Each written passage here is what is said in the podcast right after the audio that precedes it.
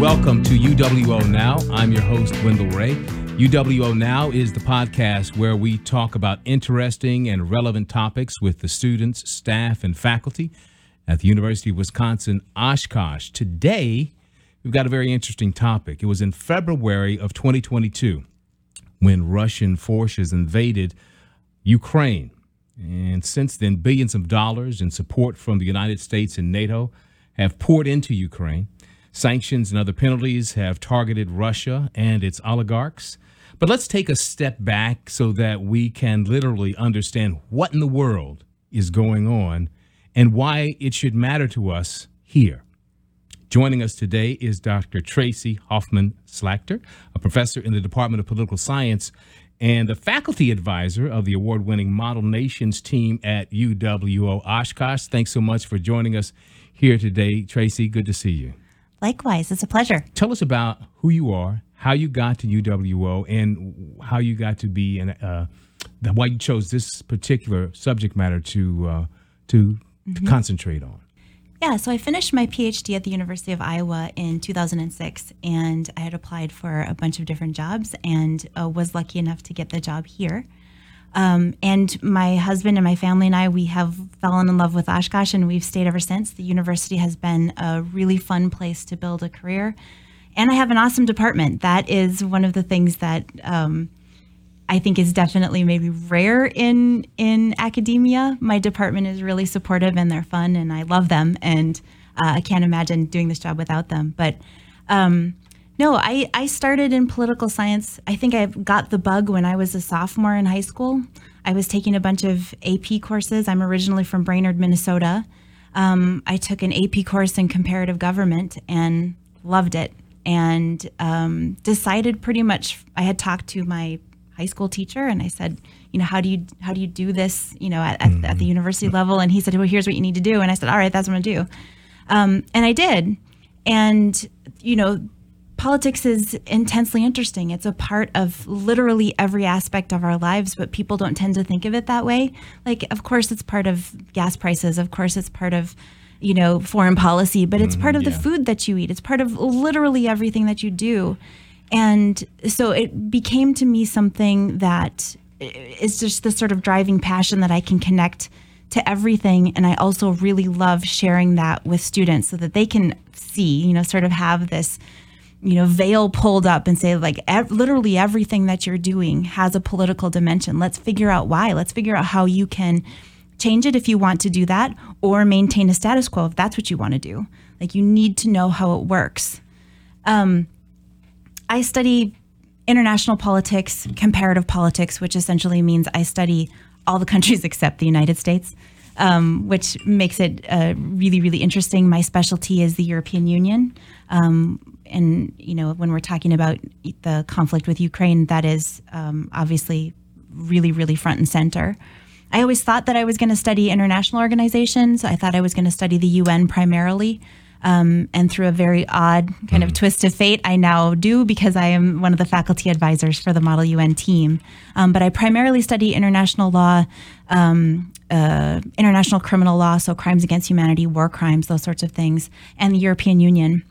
Um, but through my, my career at the university, I've been encouraged and and I don't know, asked to teach in a wide array of fields. So, environmental politics is something I do. I teach a class on the politics of food. I mean, we have a small department that is, I think, stretched to do the things that we think are important.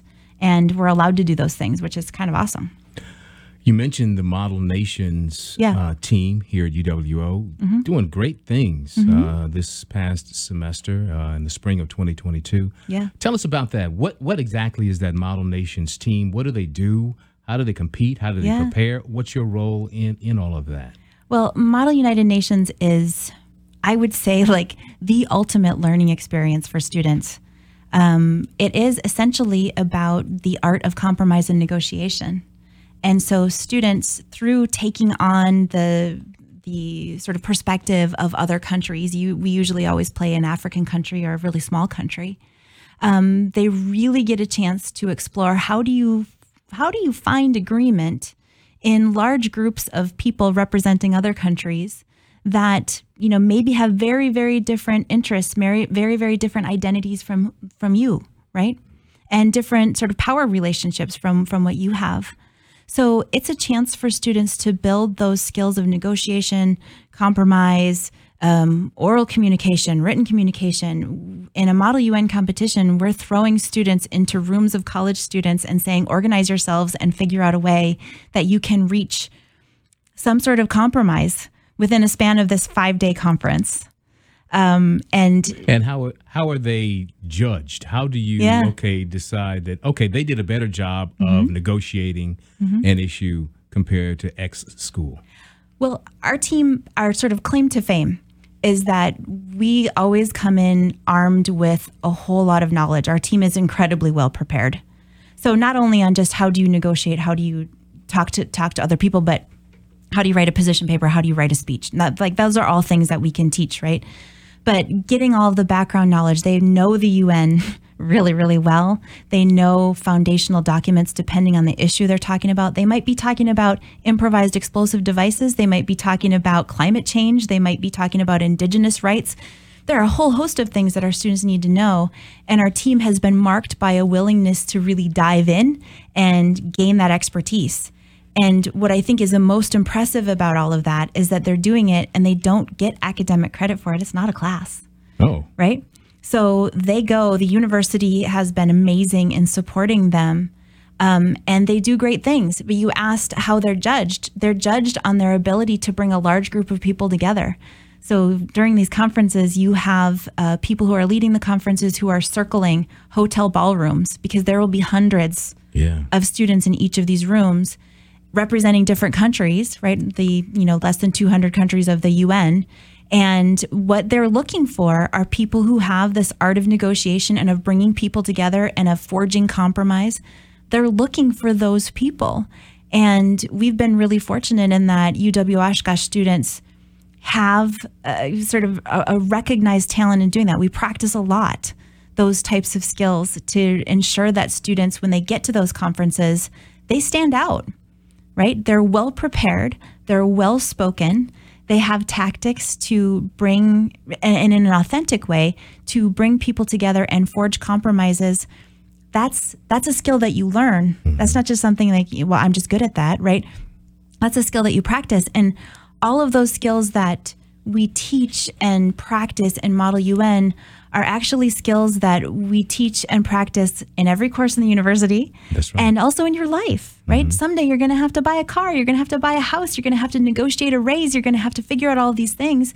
It really helps if you have the skills necessary to be like the nice, informed, firm person who can bring parties with differing interests and differing backgrounds together to reach something that's mutually you want everybody to walk away happy Yeah. right it's not about power it's not about you know slamming you down so that i get more it's about making sure that we come to a mutually beneficial agreement and that's hard You're listening to UWO Now. I'm your host, Wendell Ray, and today we're talking with Dr.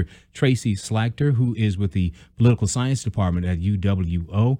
Um, UWO Now is an opportunity for us to talk to people like Tracy and other students, uh, staff, and faculty at UWO about interesting and relevant topics uh, uh, in the world. Before we move on to what's going on with uh, uh, the Uk- Ukraine and with Russia and the war there, uh, let's talk about how successful that United Nations team here was uh, last semester. I mentioned that and kind of prepped it, but tell us exactly how how they um, how they did Yeah. uh, last year because it is a competition and there are many nation. Uh, uh, teams from across the nation from across the world Oh, across it's an international conference Tell us how they did. Yeah, they did spectacularly well.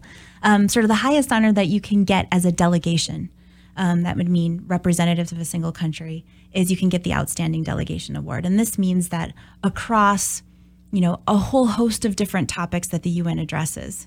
You know, we were representing, for example, Botswana, whether it was in an environmental room, sort of the United Nations Environmental Assembly, or whether it was in the General Assembly First Committee, which deals more with security and political issues your whole team has to be kind of on the same page and having a leading role in bringing people together and fostering compromise. And um, you know, if you sort of are scoring enough points across your whole delegation, you can win the Outstanding Delegation Award. And we did um, for uh, our Botswana delegation. We also had a smaller delegation of mostly first year students that was representing Singapore.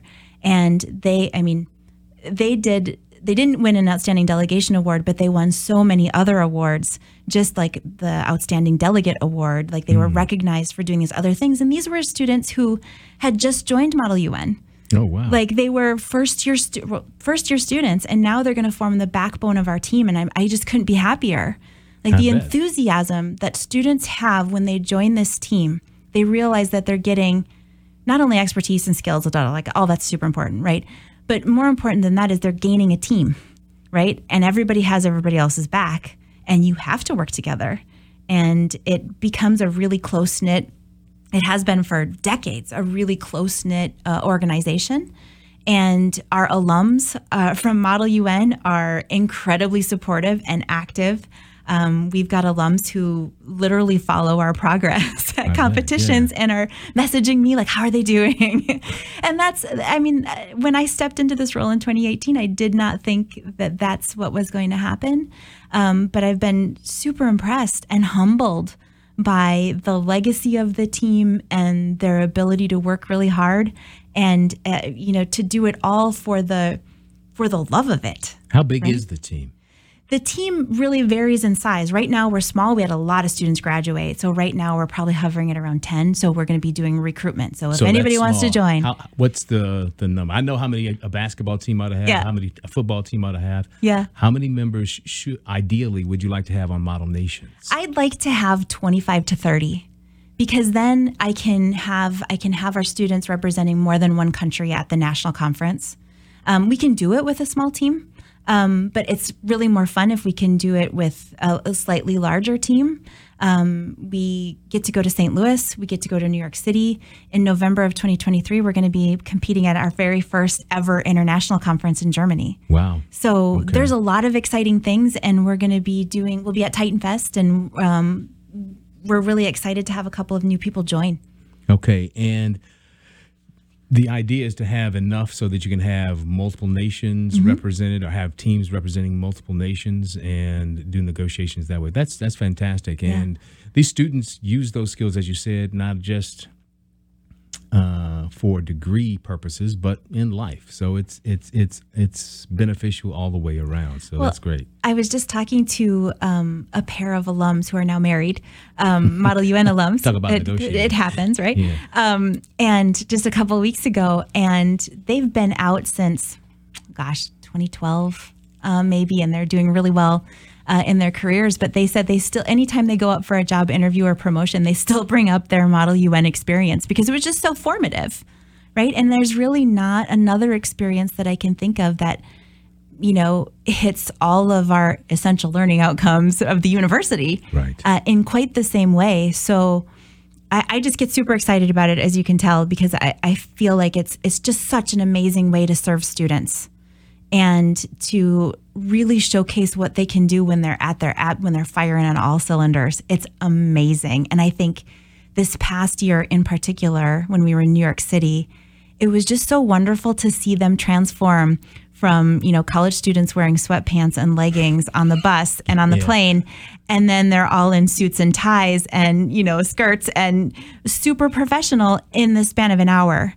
And especially as we're coming out of COVID, um, to see them all at this conference where they were doing their thing and so happy to be doing it, it was just, uh, I mean, it was just amazing. You're listening to UWO now. I'm your host, Wendell Ray, and today our guest is Dr. Tracy Slagter. She is a professor in the Department of Political Science at the UWO uh, UW Oshkosh campus. Uh, we've been talking so far about model nations, but we're going to transition in a second to talk about uh, what's going on in the Russo Ukrainian war and why that is important to everybody in the United States. Of course, NATO is heavily involved in supporting uh, the Ukrainian side. But before we move into that, we needed to kind of finish up some stuff with model nations. Yeah. I just wanted to say that, you know, one of the great things about this Model UN team is the level of university support that we receive. So not only am I one of the faculty advisors, not only do we have the support of the chancellor's office and the provost's office and, and so many people and the foundation who help us to do anything that we do, um, I'm lucky enough that I have a co-advisor, um, Dr. Ange Sabulwa in International Studies. She's the director of International Studies. Um, you know, we could not do this on our own. It's, Yeah, it's just a, a, lot. team to handle. Yeah, you need some need some uh, multiple coaches. there, right. Exactly, exactly. And Ange, um, you know, we almost always study, Af- or we almost always represent African countries. And, And why is that? Um, there are a lot of reasons, but you remember how I said, like, you want to get a big group of people on your side, right? Like when you're at these conferences, you want to build a big coalition or a big caucus, right? And Africa has 54 states, Ah, right? Okay. So if you can find an issue that is important to all African countries, well, there are 54 of them, so that you sort of can have this kind of built-in. You know, Africa's really diverse and, and really different. Northern Africa and Southern Africa are really different, but you might be able to hit on issues that would be relevant to all of them. So it's kind of a nice starting point. And Ange is an Africanist, right? She studies African politics. She studies Zambia. She studies refugee politics. Um, I mean, she's just an amazing scholar. Um, so it's really great. And I feel really, really fortunate to have someone like her who's um, sort of my, my other half uh, in this team. Well, we're fortunate to have you here with us today to help us break down what's going on uh, in um, Ukraine. In February of 2022, as I mentioned at the start of the program today, uh, Russia invaded uh, Ukrainian space. Now, many people may think that's when the war started, but this is something that's been going on for really decades. Uh, Tell us what we ought to know about what is happening in that part of the country and how we got to where we are today. it's a long, complicated story that I would, you know, largely defer to my historian colleagues um, to give you all the details. But the, the sort of short um, answer to this is this is not a new conflict. This is not something that just emerged on February 24th of 2022. Um, you may recall even just a few years ago in 2014, uh, where Russia under Vladimir Putin annexed the Crimea, right? The Crimean Peninsula, which is part of Ukraine. It is sovereign Ukrainian territory and he basically just took it. Um, that Militarily? Well, pretty much militarily, yeah, right. There's a whole contingent of Russian forces that are in eastern Ukraine that have been there, have been threatening eastern Ukraine since that time, and maybe even before then, right? So this is not new. This is not even. I don't know if I want to say that it's that it's it was expected, but Russia was not going to let this go um, Russia was always pretty clear that they wanted more. And I think when the international community didn't really respond to the annexation of Crimea in 2014, it, and you know a whole host of other things, we really didn't respond to um, you know Russian aggression and support in Syria, where a whole other conflict has been brewing for for over a decade now. What's the connection there? Well, the Syria is another really complicated conflict, right? Where you have uh, essentially what is a civil war. Um, with backing from uh, po- major powers like the United States, like Russia, bring the Iranians in, bring the Israelis, I mean, bring everybody into that. And the United States and Russia are always on opposite sides there, right? so Right. um, the Russians have supported Bashar al Assad, who is the dictator of Syria. Um, and if, they've committed some pretty uh, incredibly bad atrocities in Syria, and we've just sort of let it go, right? And when we say, you know, not to get too deep into the Um, Yeah. weeds here, but when we say that Russia has supported Syria, Mm-hmm. we mean Supported their dictator. Similarly, how we are supporting Ukraine, that is militarily, politically, how are, have they shown support Yeah. to Syria? Well, I, you know, if we just think of the United Nations, Russia has always blocked any sort of uh, attempt by the United Nations to intervene meaningfully in Syria to end that conflict, or at least try to mitigate that conflict. It was a brutal, brutal war, right? Um, Putin, uh, you know, Russia under Putin, we could say that he's actively trying to destabilize not only that region by support, supporting a dictator in uh, Syria, but also by destabilizing the region and sending, you know, hundreds of thousands of refugees to Europe. That's really destabilizing. Um, that's what he wants. He, I, I think, at the end of the day, what what Putin wants to to do, and what we've sort of allowed him to show, is you know, Western liberal democracies they just don't they don't have it, right? They're mm-hmm. they're not going to come and and act in any sort of meaningfully meaningful way. And so when you had that happen in 2014, you've had it happen in Syria, and we have other other instances of this as well. I think it's just emboldened someone like Putin.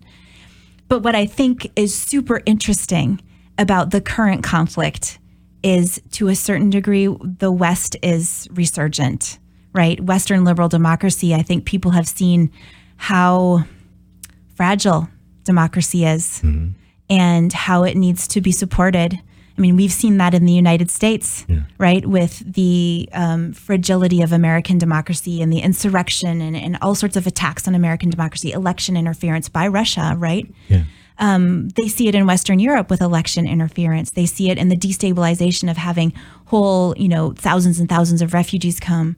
Like none of this happens just on accident, right? These are, are calculated moves and they're part of a, I think, broader context of kind of the West versus Yeah. versus autocracy, right? And and we talk about that in this country now. Um, you know, just talking about like comparing ourselves to Russia, of course, right? But also comparing ourselves to to China. China's not a democracy.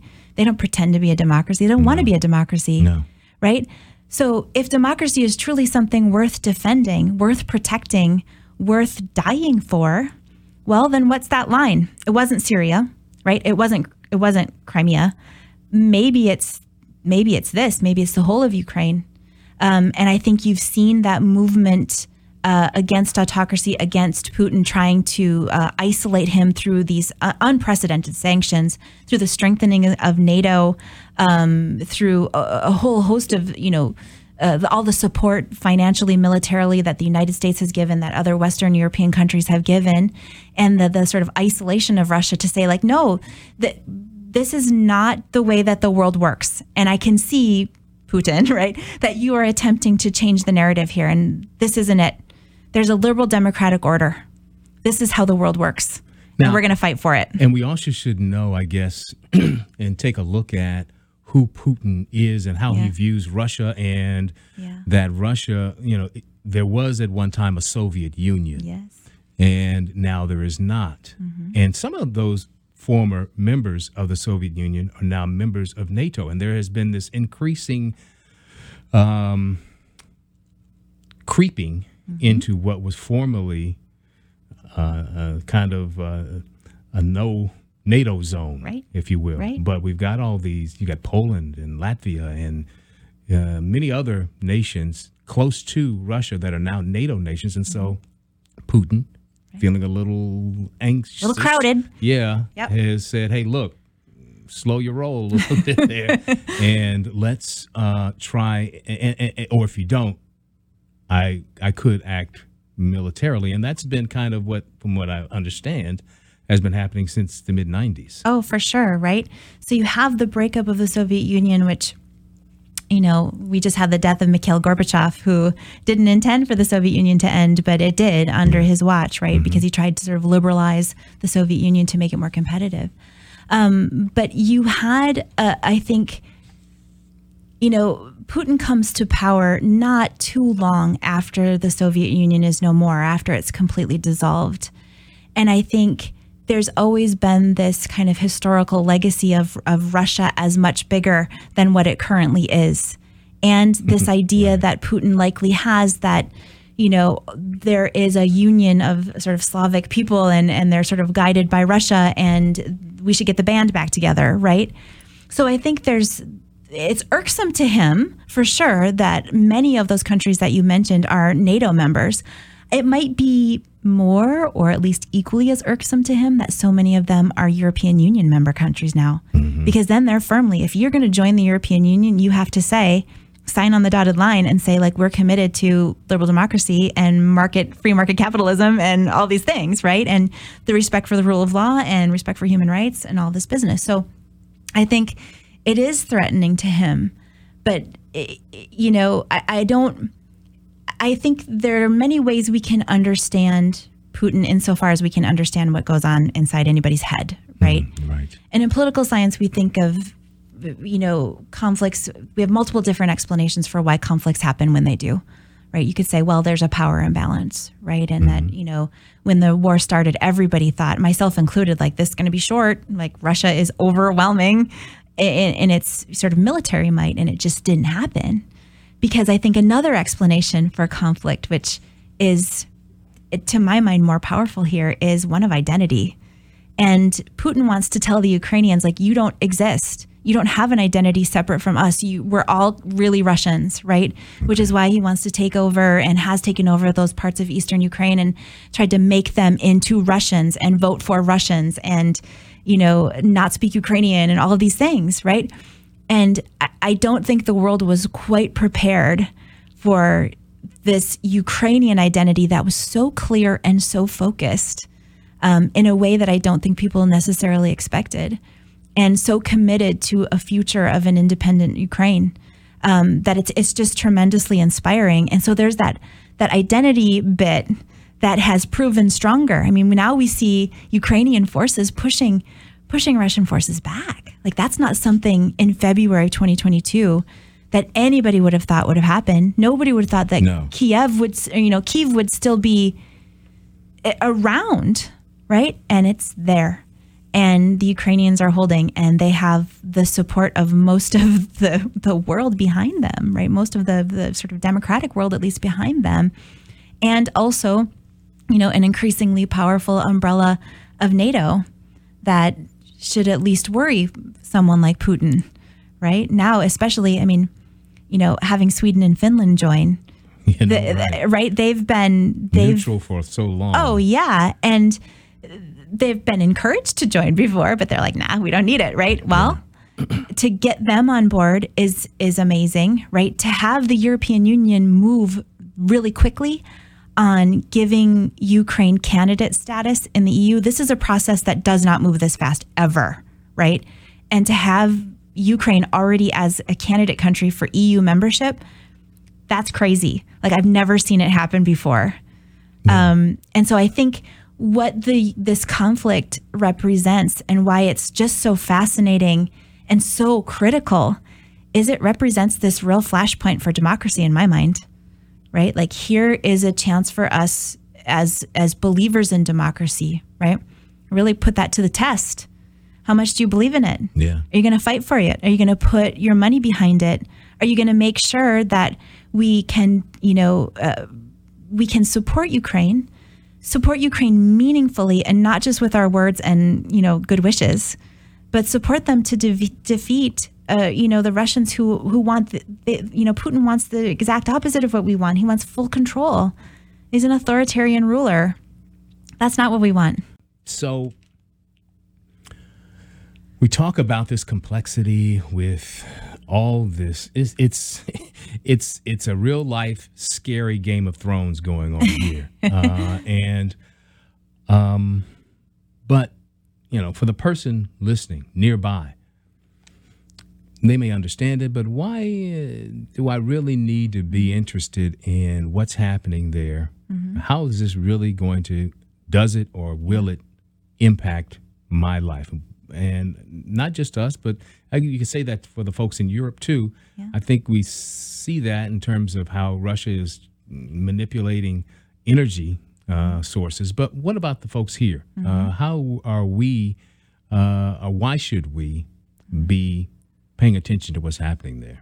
you're already seeing the impacts of it. It's already impacting your life. I mean, we have inflation in this country, and it's tempting to think that inflation is just something that we can manage here on our own. It's not. There's inflation all over the world. Why is that? Well, um, there's a lot of distortion happening now because of the conflict in Ukraine.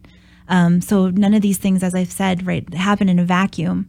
I think, uh, you know, I think there's a Well, lot. uh, real quickly, yeah. What do you mean by that? So, how do, what's the impact uh, of what's happening here on inflation? Or not uh, Happening uh, there on inflation. Here, yes. Well, I think you have a, a lot of things that are happening. First of all, we've had the almost complete isolation of one big economy, right, through the sanctions that have been levied against Russia. I mean, that has been distor- a distortion, right? Um, but I think, too, um, you know we're we're paying higher prices because we don't have as many goods why do we not have as many goods because supply chains have been disrupted why are supply chains being disrupted well because there's a war going on And right the whole premise of inflation is there's more demand than there is supply. Exactly, exactly. And so, you know, while we, it's tempting, I think, in the United States, we tend to be really insular and say, well, you know, this is a problem and, and we'll fix it. Well, there's only so much that our government can do to fix this. We, I mean, it, it, it's not fixable just on our own, right? As so many problems are that we face right now, something like climate change, for example, right? Um, these are not problems that we can fix anymore. They take alone, they take concerted global action.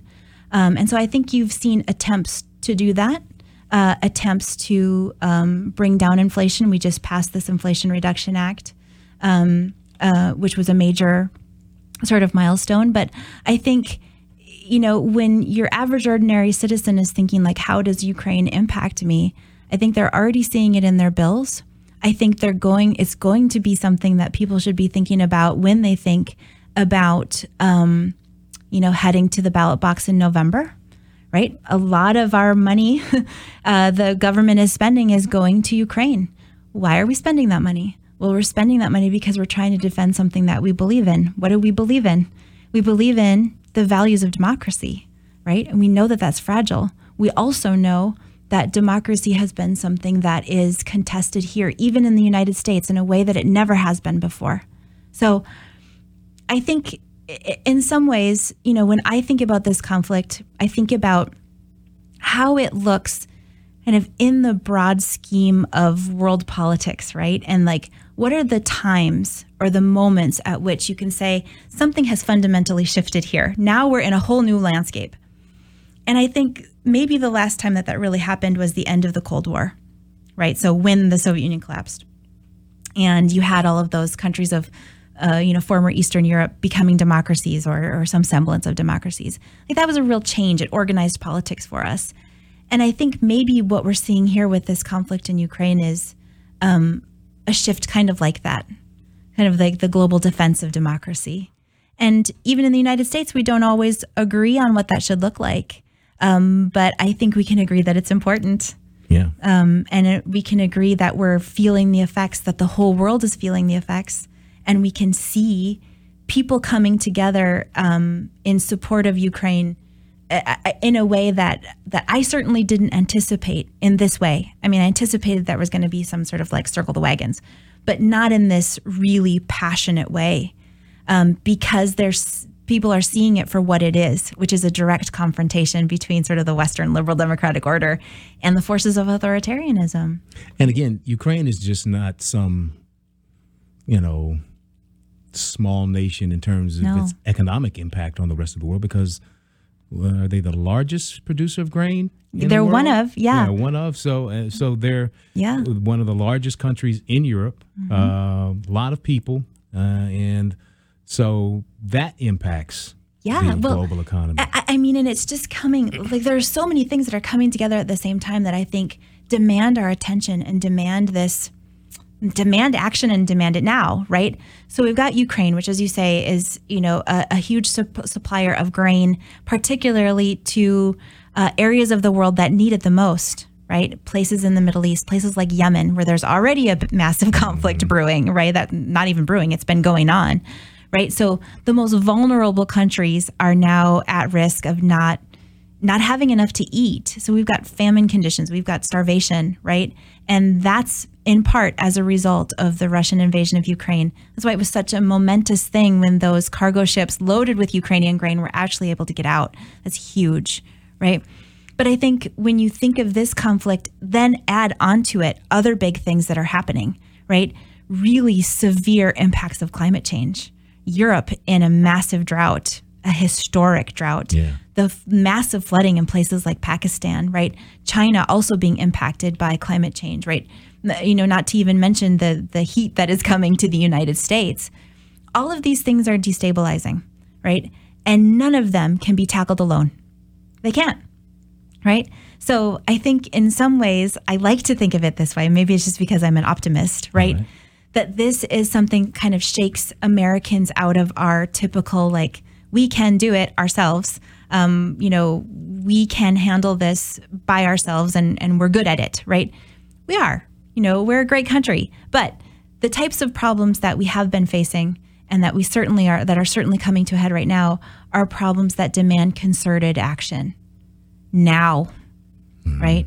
Climate change can't wait. Ukraine can't wait. Those are types, you know, pandemic type diseases can't wait. And it, it's not enough for one country to do its best. It's not enough. You have to have concerted action and you have to have it more quickly. And I think we're finally starting to see that. But it, it's like the conflict in Ukraine sort of brings everything into sharper focus. It's like it's it's it's that conflict on which all of these other conflicts are now stacked. It impacts everything. Everything is interconnected. Dr. Tracy Slagter, thanks so much for coming by and talking to us today. It's really good meeting you. And thanks for sharing all the information with us. Yeah, absolutely. My pleasure. Thank you so much. You've been listening to UWO Now. Uh, remember to always uh, check for new episodes of UWO Now um, or simply click on the RSS feed to stay current with the latest episode of UWO Now. I'm Wendell Ray. Until the next time.